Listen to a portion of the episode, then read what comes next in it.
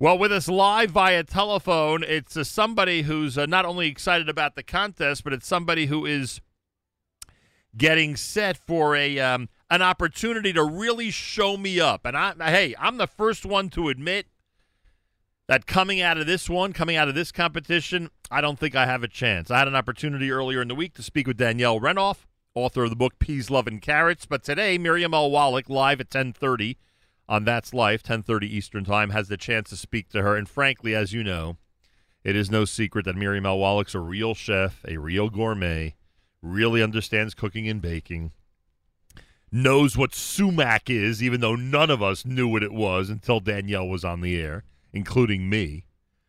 Uh, so she's got she's got a knowledge and, and and you know is starting at such a with such a lead in this race that I don't even know if I have a chance. But anyway, you could hear the conversation and evaluate for yourself. 10:30 Eastern Time this morning on the Nachum Segal Network. Miriam L. Wallach. Oh, sorry about that.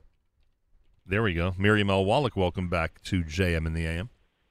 Good morning, Malcolm. I'm so distracted by the chicken leg sale that my phone just died. Did you did you miss that whole intro? I was just saying that in this race, in this contest between the two of us. No, no, no. I got that part. I got that part. I was happy to know that you already feel at a disadvantage. I think that's good for me. Not that I was having ego problems this morning. I'm happy, you know. Well, you, know, realize you're in for something. Yeah, well, you know what it is. It's all about me lowering the expectations. Nobody's going to. Yes. So that, this is what I, could- I could say to them. Of course, I knew she'd do a much better job. You may have missed my last comment. Uh, I, I said that, uh, meaning in the intro, I said that you're obviously somebody who's uh, well known as a gourmet, as a real chef, uh, somebody who understands cooking and baking like no others.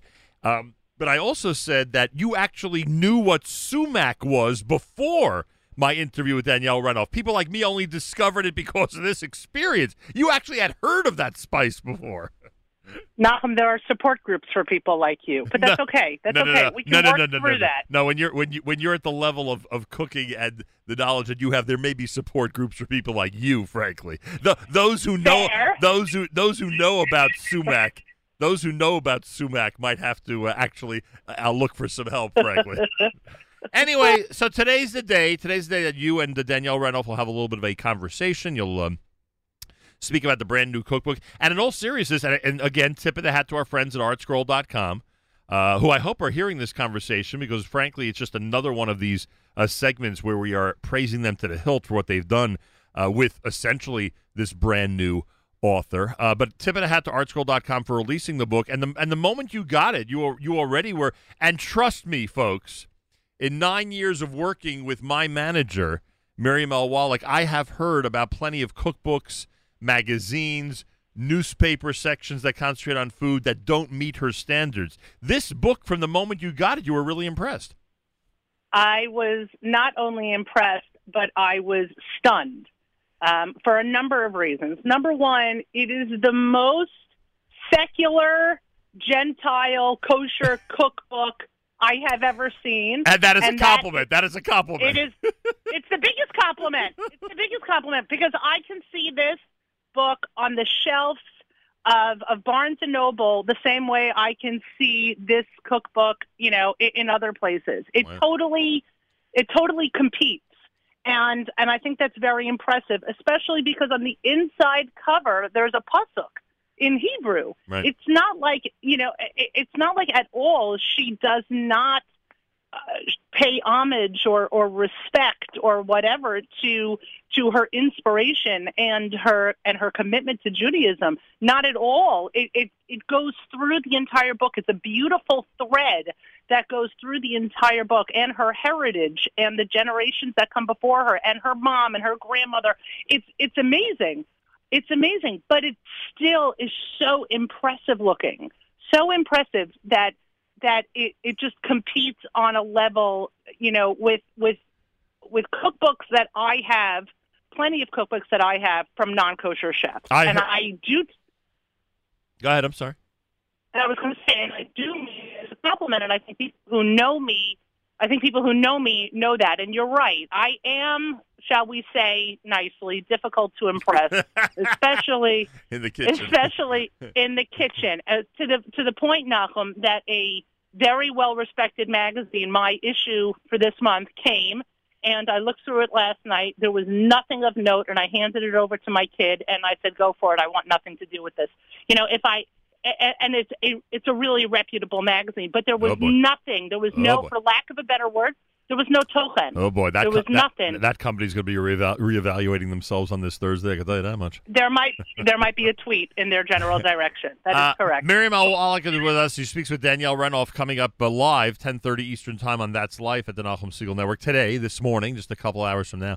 Uh, everyone should tune in. Uh, you have not heard the conversation I had with her. Uh, you have your, you know, in, in your own mind, I'm sure you're, uh, you have a certain direction you're going to take things in uh, today. Ha- have you, uh, have you singled out a recipe or two that you do plan on discussing with her in depth, or that's not your style? it's it's not um it's not where I want to go with this frankly. I'm I'm excited to learn more about her as a person Ooh, because if this, you know, if you're not a, if you're not an Instagram follower and if you don't follow her blog even though she's got a gazillion followers, okay? You don't follow what she's been doing on social media for the last number of years, Right. which is what built her reputation and built her following. And this is your first entree into her. Like this this cookbook is your first date with Danielle Renov. Like what a great first date it is. So I really want to talk to her more as a person and and and discuss different things because I can have conversations with her about some of the details and some of the recipes and I think I would bore the living daylights out of people listening because it's just so inside baseball. Why would anybody want to listen to that? Wow. So. I- well, well, some people do enjoy listening to two experts discuss what they really know well, even if they can't really, you know, understand on that level. No, I, I hear that, but Nachum, do you want to be part of a conversation where she and I are talking about Chipotle chilies? I do not think so. so, I, so, so I would rather, you know, just get to know her as a person because, frankly, I, I, I'm not in that foodie group. I've never met her, which I think is an advantage. I have, I, I'm not an Instagram follower, so I think that's an advantage.